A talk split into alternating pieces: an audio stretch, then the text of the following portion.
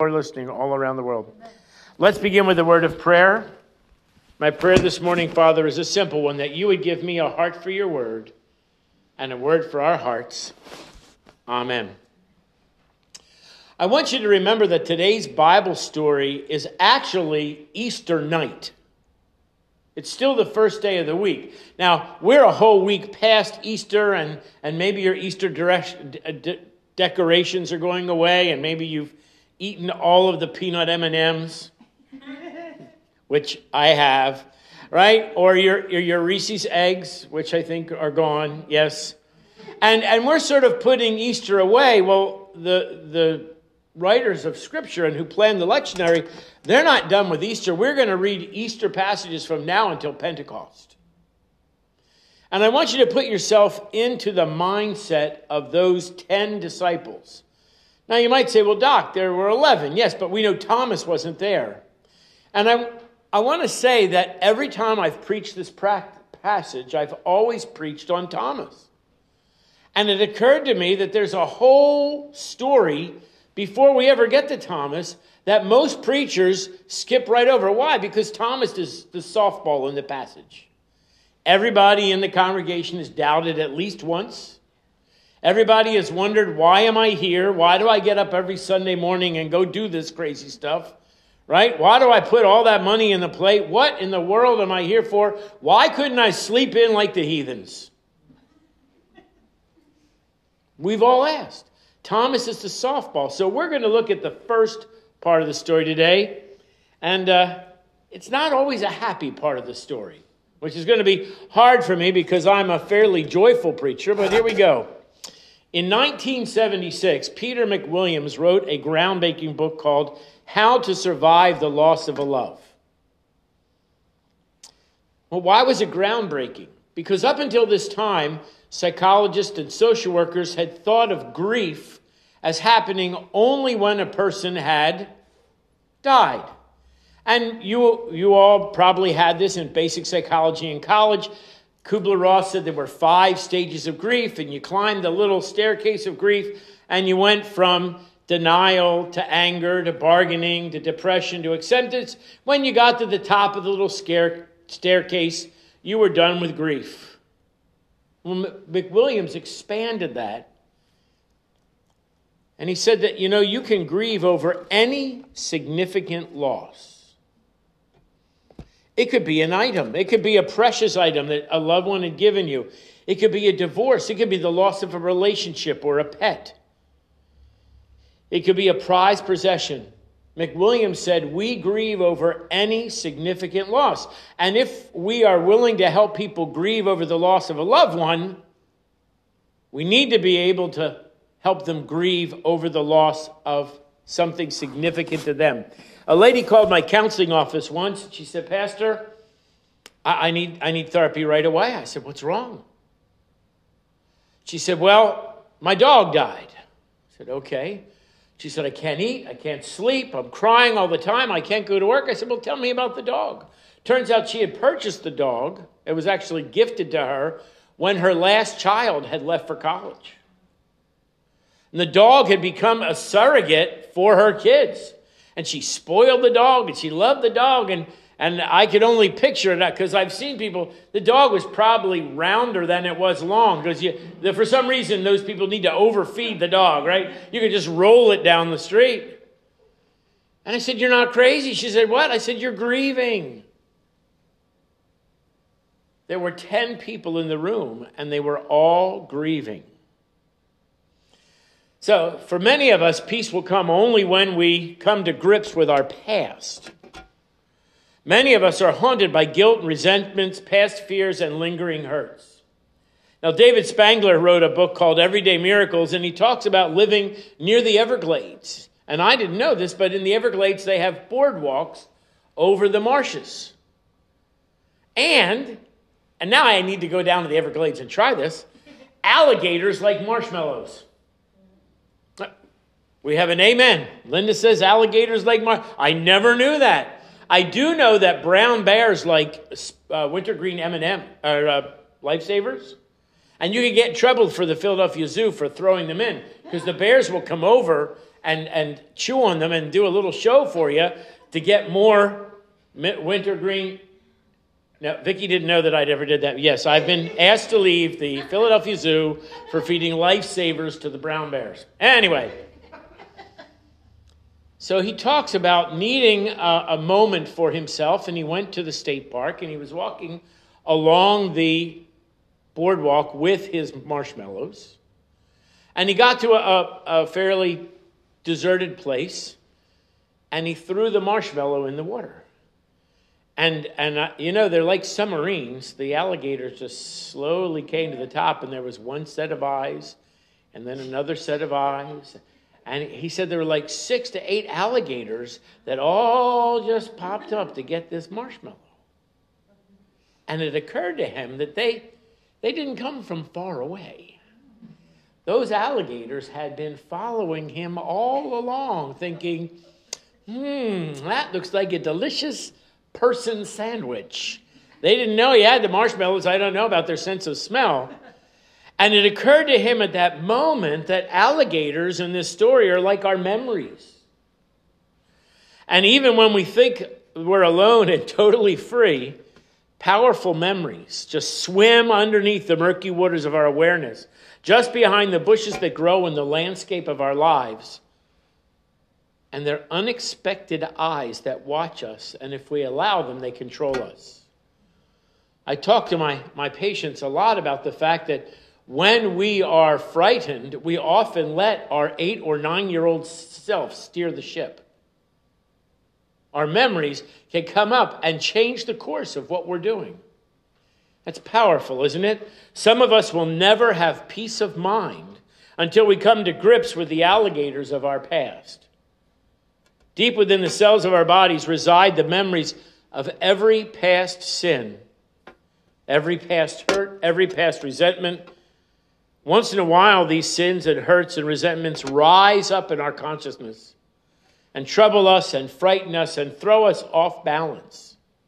We may not even consciously know that they're there, but they still eat at us and rob our joy.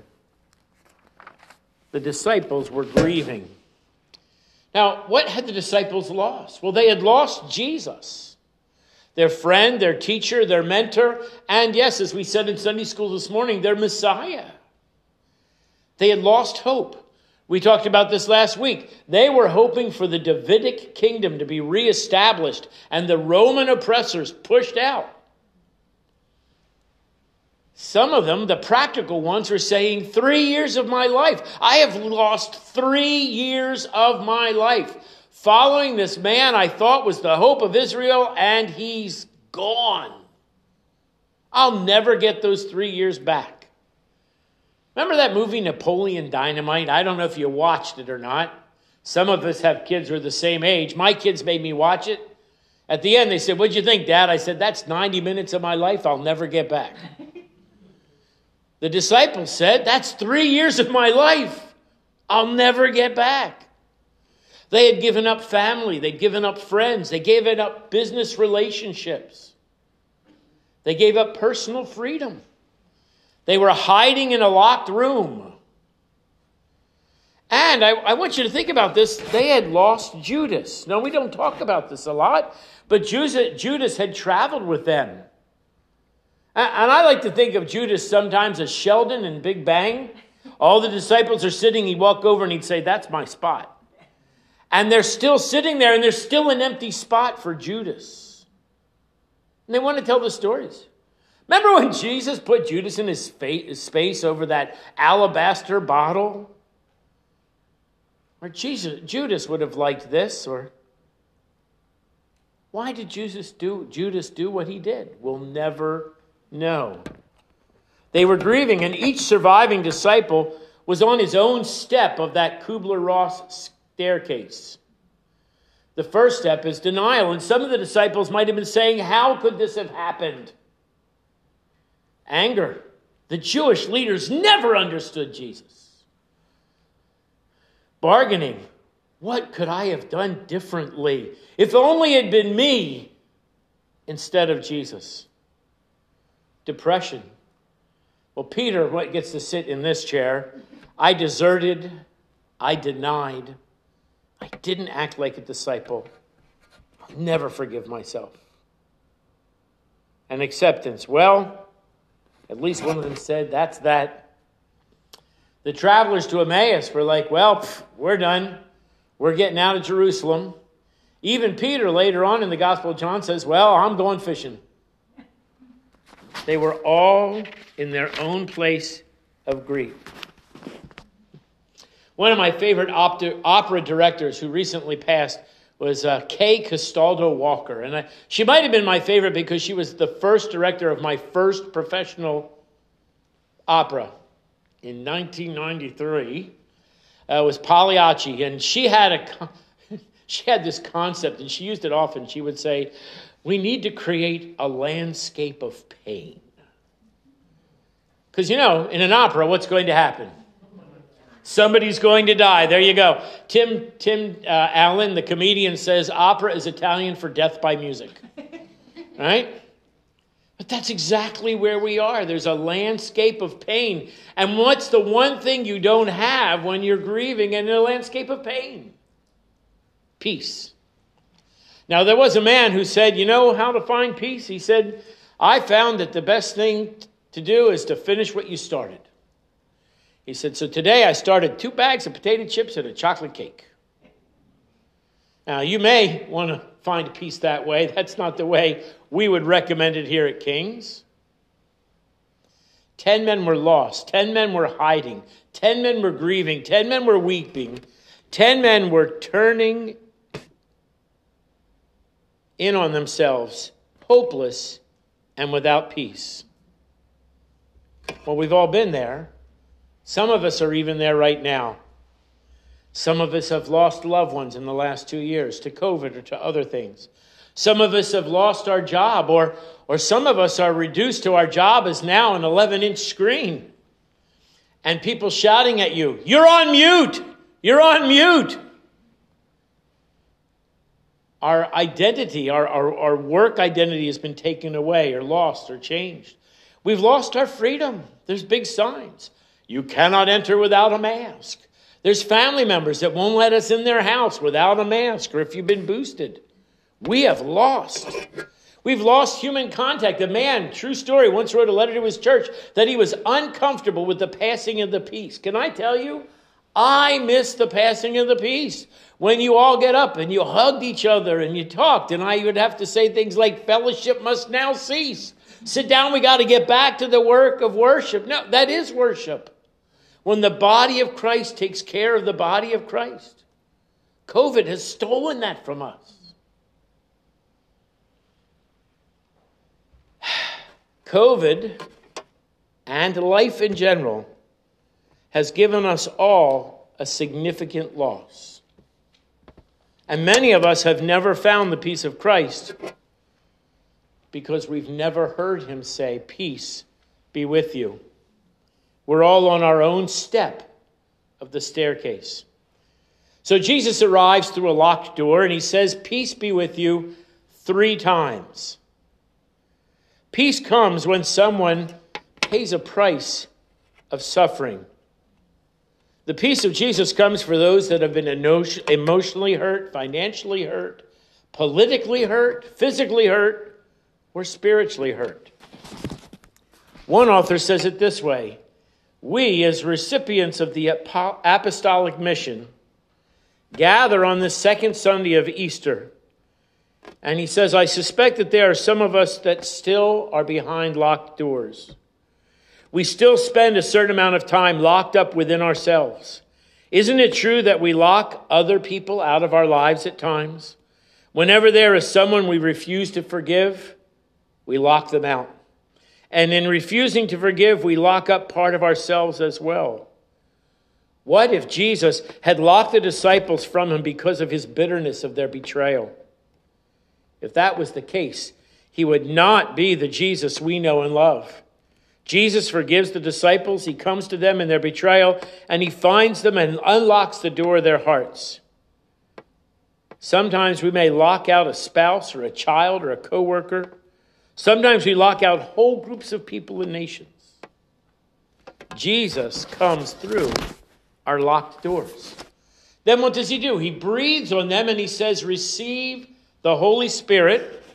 And he gives them, or shall I say better, he reminds them that in the kingdom of God, one of the greatest gifts we can receive is forgiveness. Now, I want you to know that we've heard sermons on forgiveness our whole lives. But this was new information because the risen Lord had just died on Friday to give forgiveness to the whole world. Jesus had forgiven people along the way. Remember the man who came down from the roof and he said, Which is harder to say to this man, arise, pick up your bed and walk, or your sins are forgiven? So he forgave his sins and then he told him to walk, and the guy left the room. But Jesus had never given the message of forgiveness to the whole world until this moment. Now, I believe that the Holy Spirit leads us, and He leads us in unique and different ways. And I got to tell you, in the last two weeks, He has directed my reading. Now, we all know that I read far too much. And this is going to sound a little bit like bragging, but I want you to feel this journey that I really believe the Holy Spirit took me on.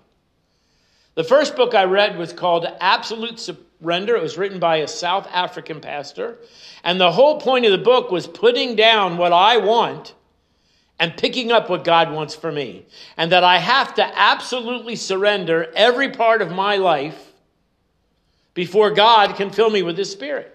I like that book so much, I went on Amazon and I sent a copy to my son, the pastor. And I thought, okay, Holy Spirit, I got it. I got to put stuff down so you could pick me up. The next book I read was called Walking with God. And it's listening and looking for God in your life.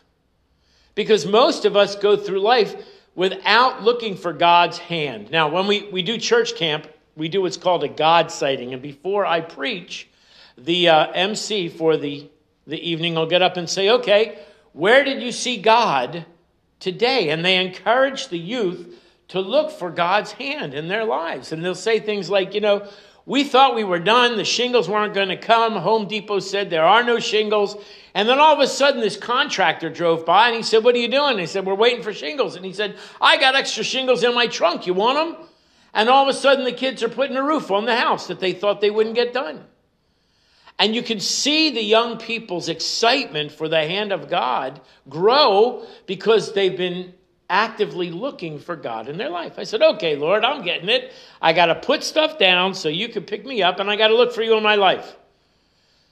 So then, the next book on my reading list, and the way, the way I get my reading list is I look for inexpensive audible books.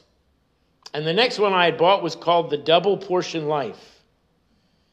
And it said that the double portion that Elisha received when Elijah went to heaven is available for every believer, but we aren't looking for it in the right place. Okay, are you feeling a little beat up by God with a two by four? Receiving the full power of God because it is available to every believer. So, I got to tell you, I slipped a book in here because I was feeling a little beat up, and I read uh, God's Way is the Best Way by Zig Ziglar. I needed, I needed, Zig Ziglar tells good stories. I just needed to go, huh. There was nothing in there that related to this message, but I needed a break. And I said, okay, I'm going to go back to my reading list. And the last book I read was called Ask for the Rain. Now, I don't know if you know this, but a metaphor for the Holy Spirit in the New Testament is rain that God is going to open up heaven and the Holy Spirit will rain on us. And the author said that the Holy Spirit led revival is going to come when we recognize that we're empty vessels in need of God's filling. And that we don't have to ask for the filling, that the Holy Spirit has been present since the day that Jesus breathed on the disciples. Pretty heavy books to read in a two week period. So, just so you know, I've read uh, two books about an archaeologist who goes and finds lost archaeological, archaeological stuff. I needed a break. I've been reading fiction for this week. I put down the heavy hitting stuff, but it didn't leave me.